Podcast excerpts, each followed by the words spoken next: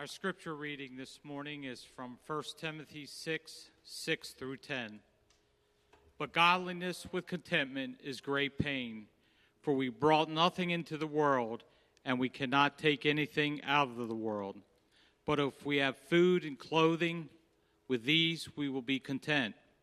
But those who desire to be rich fall into temptation, into a snare into many senseless and harmful desires that plunge people into ruin and destruction.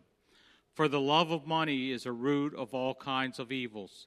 It is through this craving that some have wandered away from the faith and pierced themselves with many pangs.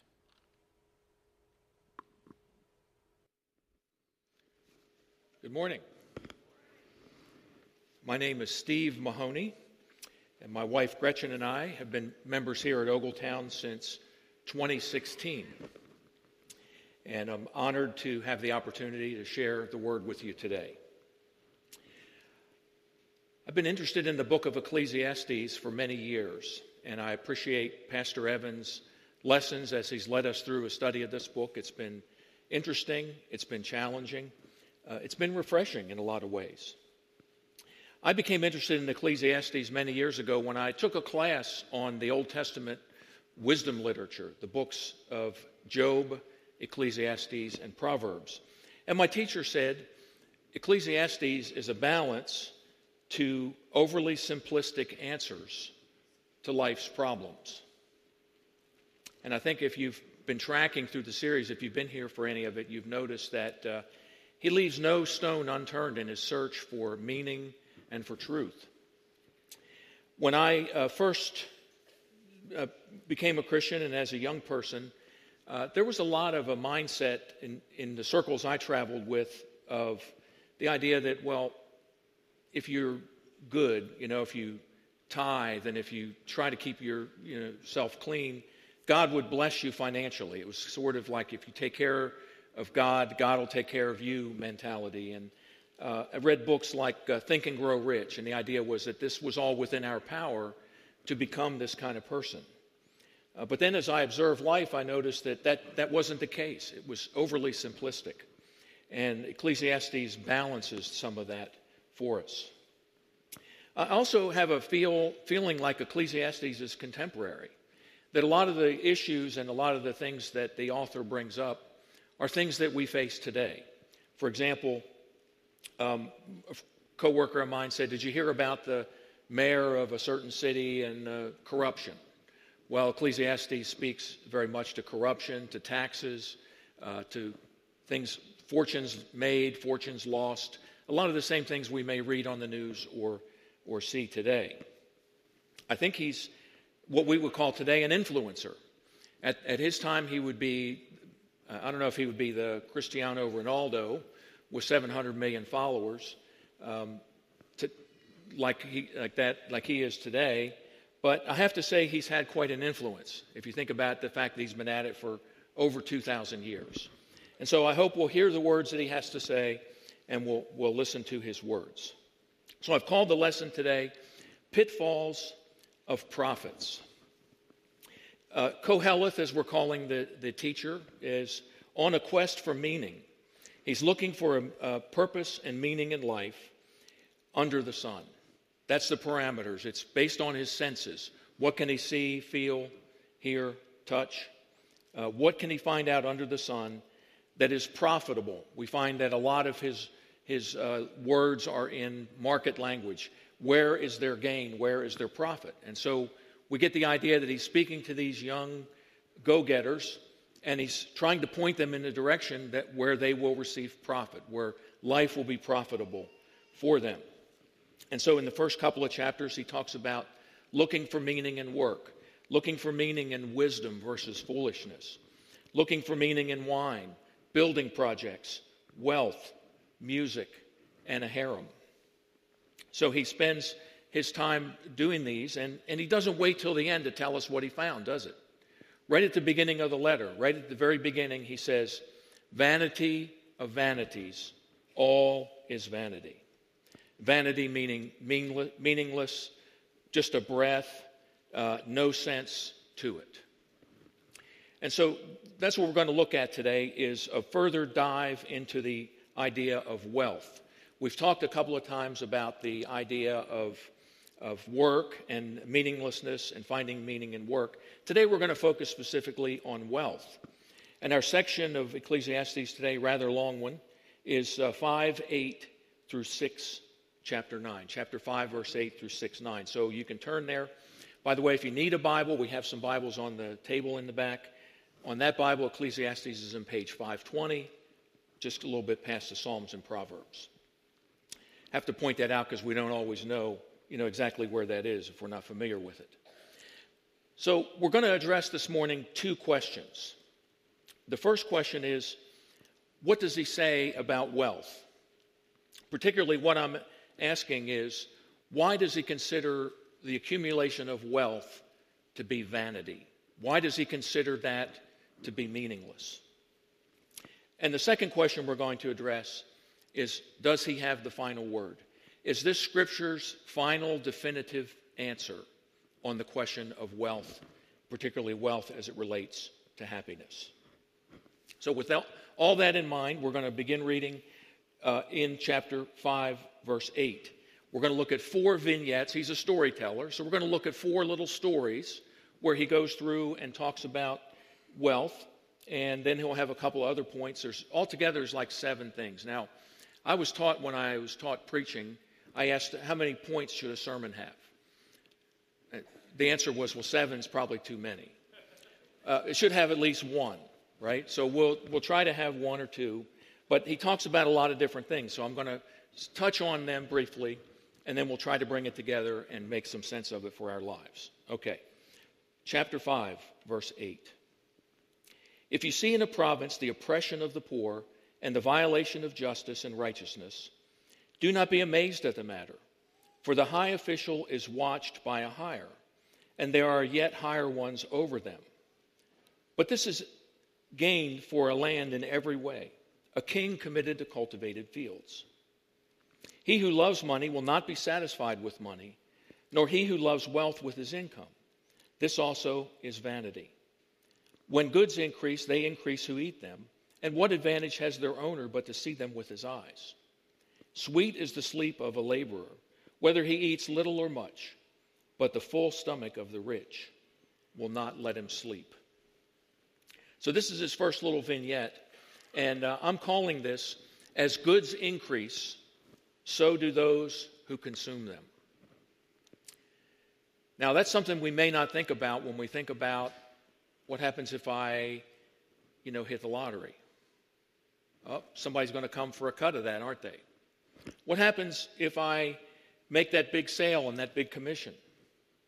What happens if I win that slip and fall lawsuit?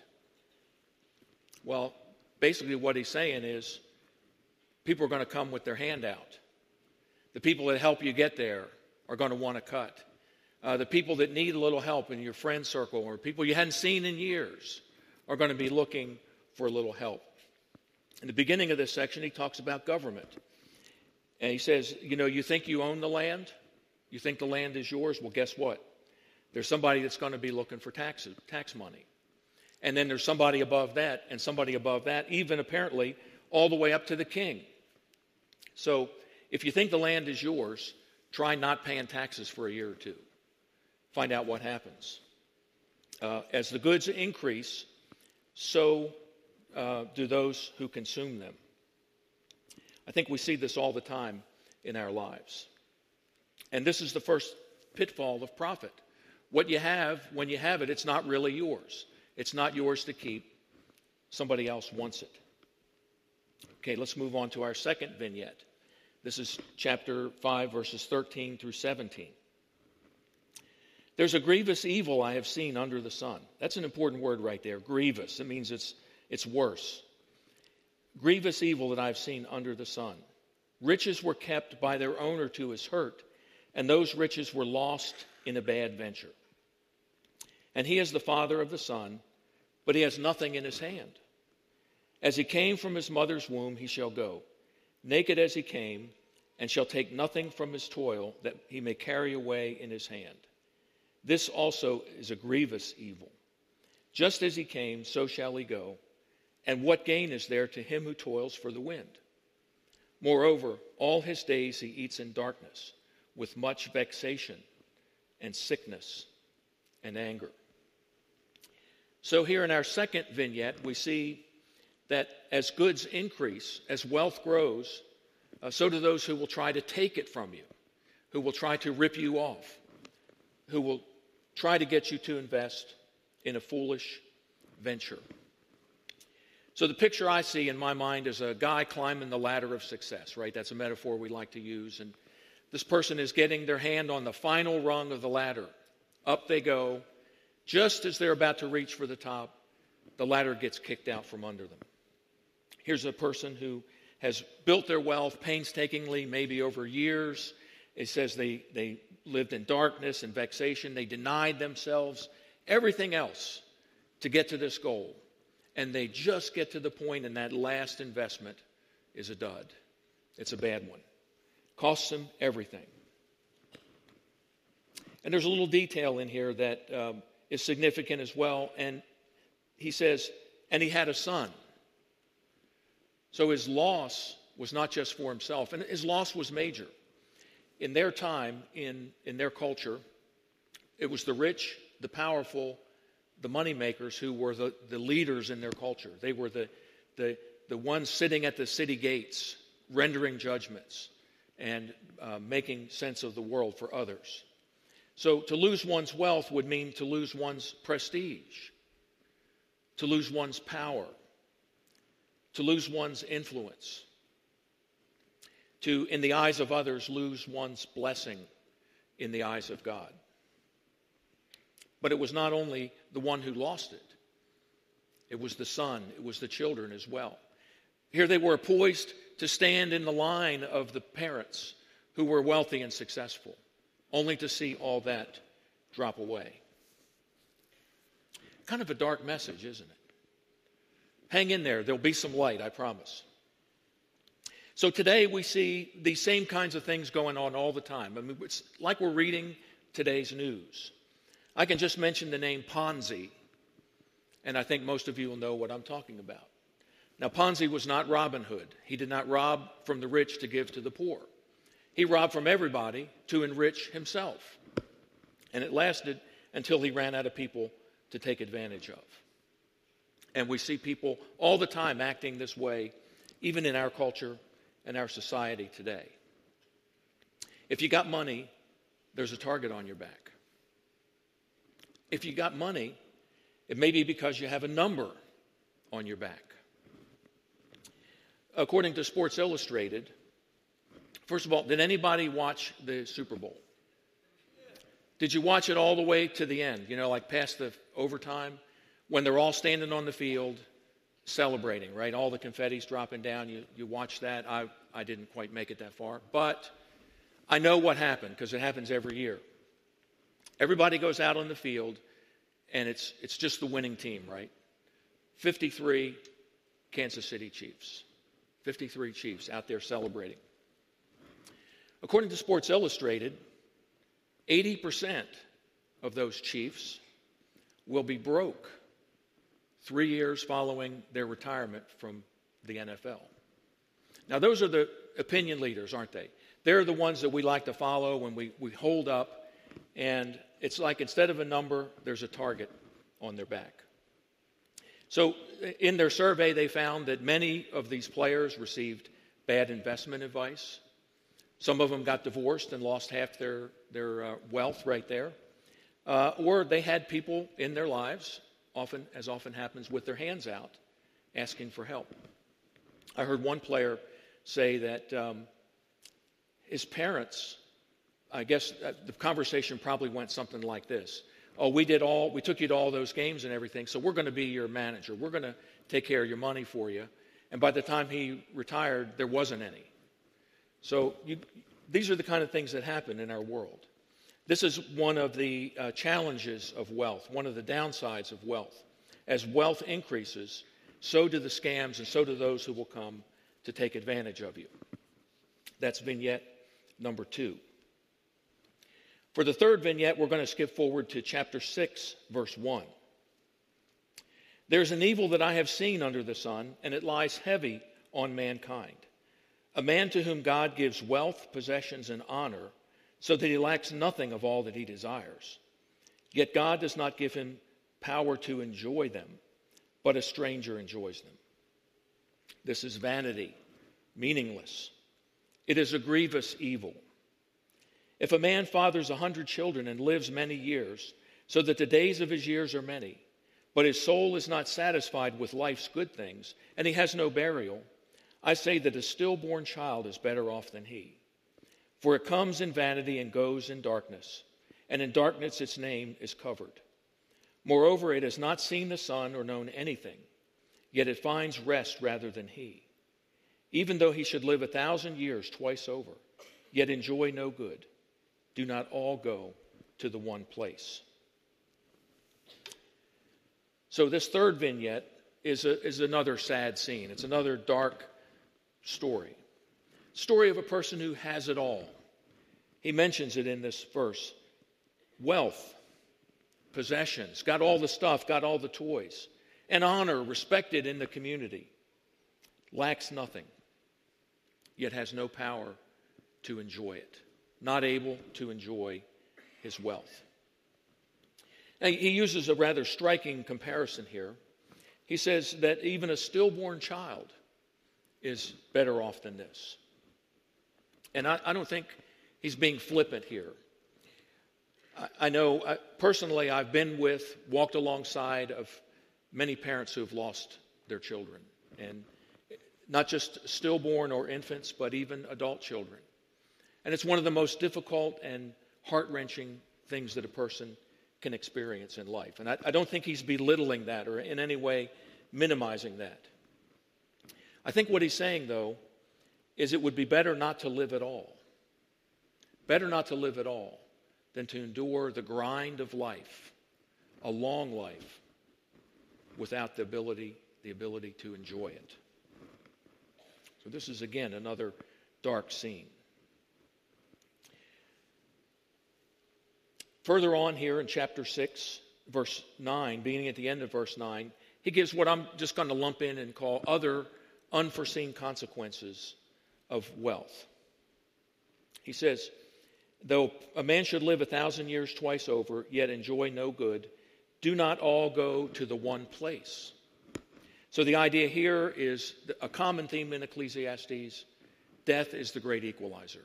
Whether you're rich, whether you're poor, whether you're wise, whether you're a fool, whether you have it all, whether you have nothing, death is the great equalizer. Nothing we can do to pay that off. He goes on next, he says, All the toil of a man is for his mouth, yet his appetite is not satisfied. This is what we would call today the law of diminishing returns. That when you want something, when you desire something, uh, it's not satisfied. You lose uh, you, you, want more of it. And uh, personally, I know probably a lot of you have heard of the Mediterranean diet. Uh, I'm on the American diet. All right. Now, what that means is that I celebrate all the American feast days. Okay, that would be like New Year's Day. We have a big celebration, and then probably the next big one is Super Bowl Sunday. Right? We get together and we eat, and then comes Valentine's Day and all the Valentine's candy, and then comes Girl Scout cookies right? We're in the midst of the season right now. So you get that box of Samoas or the Thin Mints or whatever you love and Girl Scout cookies, and you take it, carefully open the package. It's been slightly shrinkflated. I know it's not quite as many as there used to be, but you, you take one and you put it in your mouth. And you just let it melt and you say, This is the greatest thing ever. I have never had anything like this. And then you reach in the box and you take another one out. And what happens to the second one? Disappears with the first one, right down the hatch, but it's not quite as good. And then you get to the end of the box, and it's like, oh man, I can't believe I did that. And then the next day you say, oh, I wonder if that girl still has the Girl Scout stand out in front of the grocery store because I'd like another box. You cannot satisfy yourself. It, it just, there's a law of diminishing returns. Uh, more you have, the more you want. Only a little more. Unsatisfied appetite. Obscurity. He says um, that Uh, there's uh, people, uh, the, the, what does the poor man have that he knows how to conduct himself before the living? The idea here, you know, the, the Proverbs, I, I've read a lot of the Proverbs, and there's one that always struck me. And it's kind of an aspirational proverb. It's a, it's a, it makes you feel a certain way. And it says, um, You see a man skilled in his work, he will serve before kings, he will not serve before ordinary people. And man, that's pretty cool. I like that. I like the idea that if I work hard and I'm good at what I do, the right people are going to notice, right? So it's a motivational kind of thing, but it's not universal. It's not a universal principle. This is more of a universal principle. We're going to toil away our days in obscurity. There's not going to be acclaim and notice. We're not going to get noticed. And so he says in the end here better to be satisfied with the sight of the eyes than the wondering of the appetite. Just kind of shrink down your thoughts a little bit. Be satisfied because this is vanity and striving after the wind.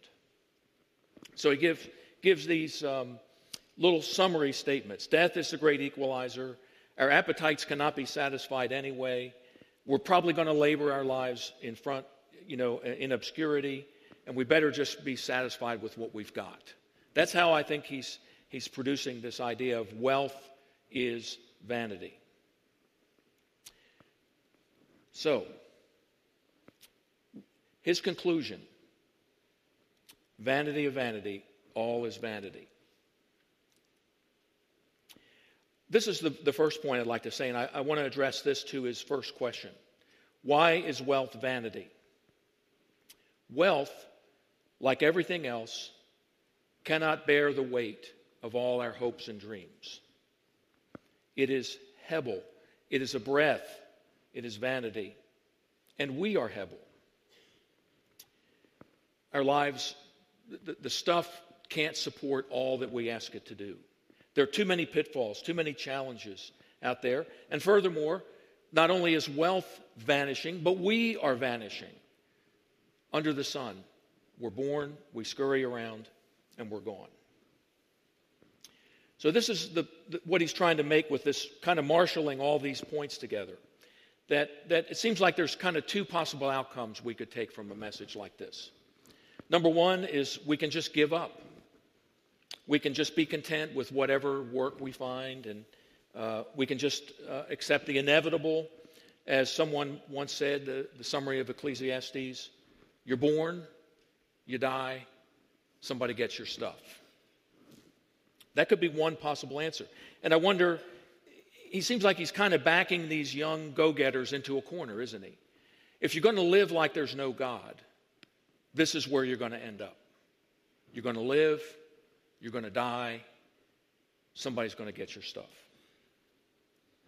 So that's one possible trail we could go down.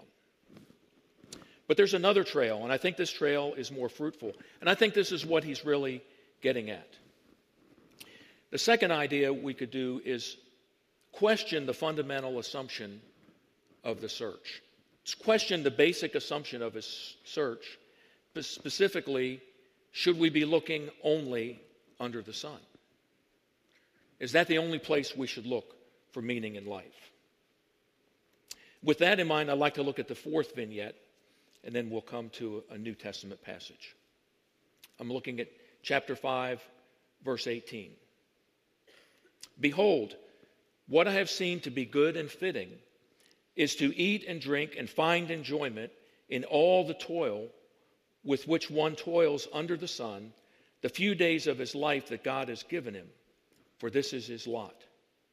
Everyone also to whom God has given wealth and possessions and power to enjoy them and to accept his lot and rejoice in his toil, this is the gift of God. For he will not much remember the days of his life because God keeps him occupied with joy in his heart. One way to look at the book of Ecclesiastes is to ask yourself the question where is God? Where is God in the book of Ecclesiastes? And even though he's trying to present his findings of life under the sun, he, he can't help but have God pop in every now and then.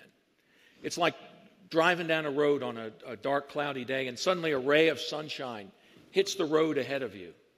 Or like, I, I like the springtime, and it's like walking out of your house, and you feel that first faint breath of warm air. That, that was not this morning, not at my house. But the, the, suddenly you feel like spring is coming. You look out in your yard and you see the crocus and you see the daffodils start to pop up out of the ground. We, we're suddenly turned from pessimism to joy because what we find here is God giving meaning to work, giving enjoyment, giving pleasure. And this to me is a, is a hint. And, and he says it's not only, uh, it's not something you can attain, you can go for, that it's God, it's the gift of God to give you that joy in life. And here I think we see a connection. We, we see a connection with Ecclesiastes and the rest of the Bible. You know, he doesn't mention the law and he doesn't mention a lot of the, the historical uh, world uh, of the Israelites, but there, there are numerous points of connection. And, and here is God breaking into the picture. One thing we believe as Christians is that God has revealed himself to humans in a progressive way. It's kind of called progressive revelation or God's redemptive historical work. And what we see in the Bible is that God has, has expanded his knowledge of himself to his people. It, long ago, this is Hebrews chapter 1, long ago, at many times and in many ways, God spoke to our fathers by the prophets. But in these last days, he has spoken to us by his Son, through whom he appointed heir of all things, through whom also he created the world. If you read the Bible and you start at the beginning, you know, you've got the beginning and you've got Adam and Eve, and then the, the different characters, Noah, onto Abraham. And these were people of faith because they really didn't know a lot about God. God had not revealed a lot of himself to people in those early days. And, and that's why, like Abraham, is held up as an example of faith because God spoke and he went. He didn't know much about God or about God's character, uh, but he went on. Isaac and Jacob and Joseph. God revealed himself in small ways to these men. When Moses came along and, and he was sent to Egypt, God revealed a lot more of himself there. We see the 10 plagues and God's power at work against the Egyptians. We see the Passover where they painted the blood on the doors and God redeemed or rescued his people out. He took them through the Red Sea. Then he gave them his law and he told them, I am a holy God, and that's what this means. And you are holy people. And when you're not holy, this is how you atone for that. God has spoken and revealed himself more and more through David and through Solomon, through kings and through the prophets, and even Koheleth to John the Baptist, to these last days where God has become one of us, where God has taken on flesh and lived in the person of our Lord Jesus Christ. In these last days, God has spoken to us by his Son. So, my second question earlier was Does Koheleth have the final word on wealth? Is his word the final word? Should we walk out in pessimism uh, realizing that our wealth is meaningless to us? Well, I want to say yes and no. If you're living life under the sun, and that's your only perspective, yes, I think he's pretty much correct. If that's the case, nothing matters. But if the answer is no, the answer to this question is no, he does not have the final word because there is an over the Son. everything matters. Jesus, his apostles, the writers of the New Testament, invite us to participate fully in life over the Son with joy, in anticipation of eternal joy and blessings. There's a lot of connections here with the New Testament, but what I want to do is just go right to uh, 1 Timothy chapter 6 verse 17. I have that on the slide here for you. As to the rich in this present age. Now, I want us to think about this. As to the rich in this present age, I want us to think about that as applying to each one of us. Now, I know we, we probably don't all feel that way, but if you think about your life and yourself in, in global history, and even in the world we live in today, we are certainly wealthy and we are certainly blessed. So hear these words as coming from God to you. Charge them not to be haughty, nor to set their hopes on the uncertainty of riches. Now, there's a good connection with Ecclesiastes right there the uncertainty of riches, but on God, who richly provides us with everything to enjoy. We are to do good, to be rich in good works, to be generous and ready to share, thus storing up treasure for themselves as a good fortune for the future, so that they may take hold of that which is truly life. So, in this life over the sun, this life where God matters and where God is involved, Paul gives us three commands here to do good, to be generous in good works, to be, to be rich in good works, and to be generous and willing to share. Now, this all happens by faith. Koheleth, under the sun, is by sight, what he can observe in the world. We're talking here about those, the, the world that we live in as believers in Jesus Christ, as those who, through his life and death and resurrection and our own confession of Christ, have new life as we've trusted into him. It's by faith. Our belief changes our relationship with God, it changes our relationship with the world, and it changes our relationship with our wealth. And there are times when I wish I could see it the way God sees it. I'm not an early adapter of technology, but if I look in the uh, App Store and I see that the Apple Vision Pro has a new app that says, See the world as God sees it, I'll probably go get a set. I wish I could see. I have to take it by faith. That God is calling me and calling each of us to do good, to be rich in good works, to be generous and willing to share. Are you ready to do that? Maybe this is the missing ingredient in your life this idea of focusing out on others. Years ago, my wife Gretchen and I did the Dave Ramsey uh, Financial Peace University. And there, he's got seven steps in there. And step seven is build wealth and give. And as I've thought about that, I think, you know, it takes a while to build wealth. We know that's just not something you're probably going to do overnight. But maybe giving should be earlier in the process. Maybe we should start with giving. One of my uh, customers came in and talked to me this week, and, and she was talking about her business, and she said, You know, um, my business is doing well enough that I feel like I can finally take some time to go do some traveling and enjoy life. And I thought, uh, that's really good advice. I wish I'd heard it 20 years ago. But when it comes to living generous lives, I think what God's calling us to is to bake that into our lives early. To start out early and young to, to cultivate this idea of generous living. Have some joy in the journey. Don't wait to step seven. Don't wait to the end to give. And don't worry about scaling it. Don't feel like you got to do everything all at once. You may know somebody that needs some help with their rent, and you may not be able to help them, but maybe you could help them with a meal. Somebody may need a car, and you're not in the have the means to do that, but you can maybe give them a ride.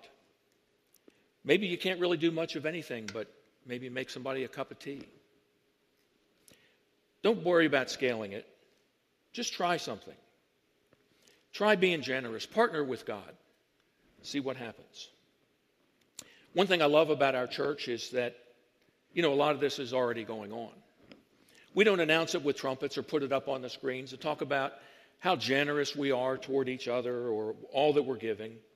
We don't talk about the way we open up our homes or we fund people's needs or missionaries or give people rides.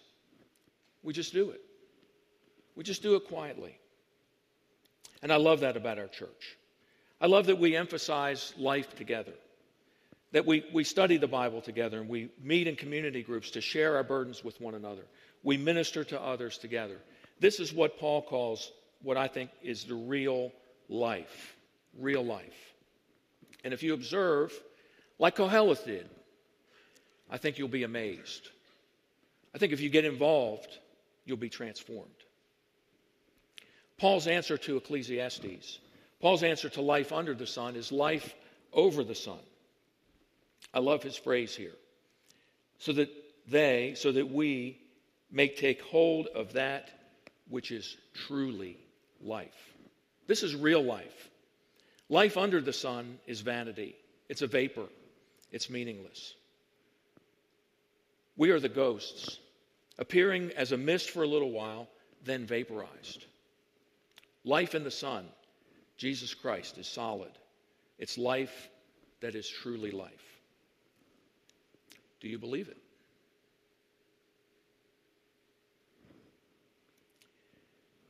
Keep back nothing. Nothing that you have not given away will really be yours. Nothing in you that has not died will ever be raised from the dead. Look for yourself, and you will find in the long run only hatred, loneliness, despair, rage, ruin, and decay.